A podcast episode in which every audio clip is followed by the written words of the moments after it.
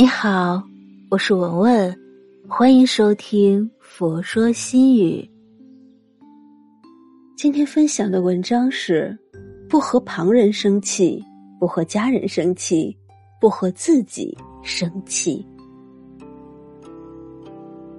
有这样一个故事：一条蛇爬过一根锯子，不慎被割伤，它很生气，转身狠狠的咬住了锯子，结果不出意外，嘴。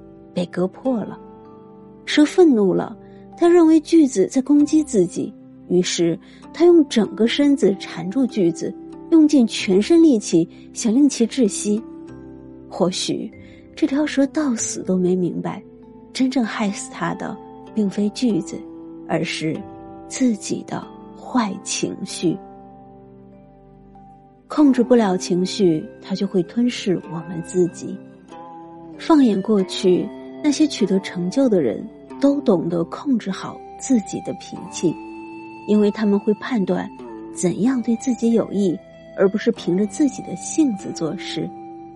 情绪人人都有，将它爆发出来是本能，而妥善控制好，则是一种本领。情绪若不加以控制，任其肆意发展，就会变成洪水猛兽。吞噬掉所有美好与幸福，不和旁人生气，活出修养。画家陈丹青说：“我几乎从来不生气，因为我认为没必要。有问题就去解决，不要让别人的错误影响自己。”庄子《山木篇》中有一个故事。一个人在乘船渡河的时候，眼看迎面一艘木船要撞了过来，这人喊了几声没得到回应，于是愤怒大骂船里的人，结果撞上来的是一只空船，刚才还满腔怒火的人脾气瞬间消失了。这个人生气的原因和撞船无关，和船上的人有关，这是认知决定着情绪。费斯汀格法则指出，生活中百分之十由发生在我们自己身上的事情组成，而另外百分之九十，则是由我们对所发生的事情如何反应所决定。换言之，生活中只有百分之十的事情是无法掌控的，而另外的百分之九十都是我们的认知，它是可以改变的。季羡林和臧克家在饭馆吃饭时，曾发生过一件事。季羡林因为帮忙扶起一个摔在地上的孩子，而被孩子妈妈误以为在欺负小孩儿。一个大人干嘛欺负小孩儿？要是我儿子受伤了，跟你没完。周围的顾客看不下去，指责女人蛮不讲理。是孩子自己摔倒了，这位先生好心帮你扶起他。你怎能不问青红皂白就骂人？女人这才悻悻的走了。事后，臧克家问季羡林：“明明被误解了，为何不还嘴？”季羡林笑着说：“ 和一个骂你的人爆粗口，接下来就是无休止的争辩，这是一个不好的开始。我不回嘴，就斩断了这个不好的开始。开口骂人的一方，其实……”是变相承认了自己的失败，我们不还嘴就是胜利。既然胜利了，为什么还要和他斗气呢？俗话说：“海纳百川，有容乃大。”生气其实就是拿别人的错误来惩罚自己，若无其事才是最狠的报复。我们对事件有什么样的认知，决定了。我们有怎样的情绪？不和家人生气，活出舒心。在一次访谈中，主持人问周国平：“为什么我们都把好脾气留给外人，却把坏脾气留给最爱的人？”这位一向儒雅的哲学家却说：“其实这个错误我也常常犯。”周国平还说：“对亲近的人挑剔是本能，但克服本能，做到对亲近的人不挑剔，是种教养。”真正有教养的人不会把礼貌尊重只留给外人，也不会把脾气暴躁留给最亲近的家人。再烦躁，也要给家人留一些温情；再难过，也要给家人留一个微笑。家是温暖的港湾，不是出气筒。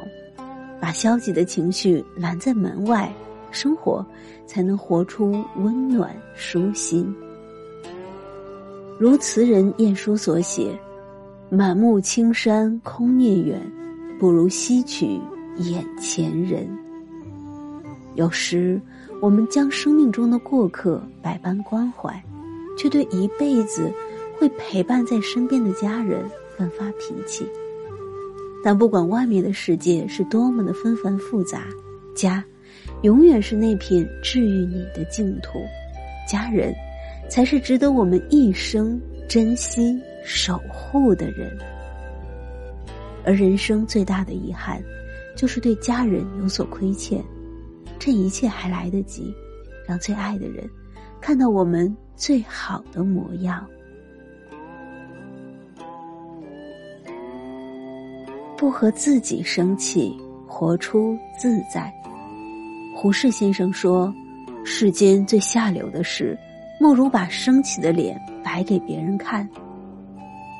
和自己生气是自寻烦恼，既苦了自己，也难为别人。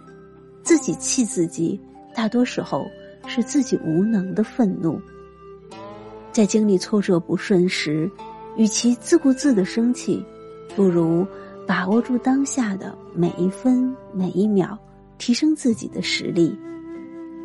《资治通鉴》中曾记载了这样一个故事：战国时候，著名的纵横家苏秦，师从鬼谷子，学成后游历各国，期望施展自己的政治抱负。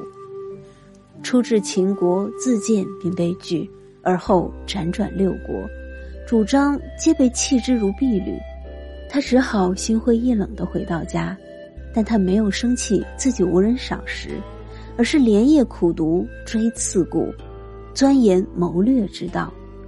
学有所成后，苏秦再次出山游说列国君主，推动六国合纵联盟结成。彼时他身挂六国相印，统帅六国联军，秦军十五年未敢踏出函谷关。生气代表有力量，化解生气最好的办法是争气。真君子从不将自己沉溺在生气懊悔的情绪之中，而是在实力上争高下。格局越大的人，越不会和自己斗气，而是会和自己斗智。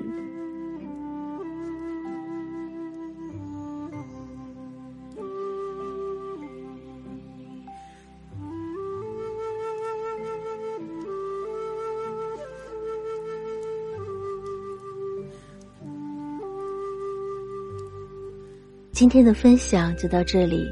如果您喜欢今天的文章，请您关注“佛说心语”，每天分享佛的智慧。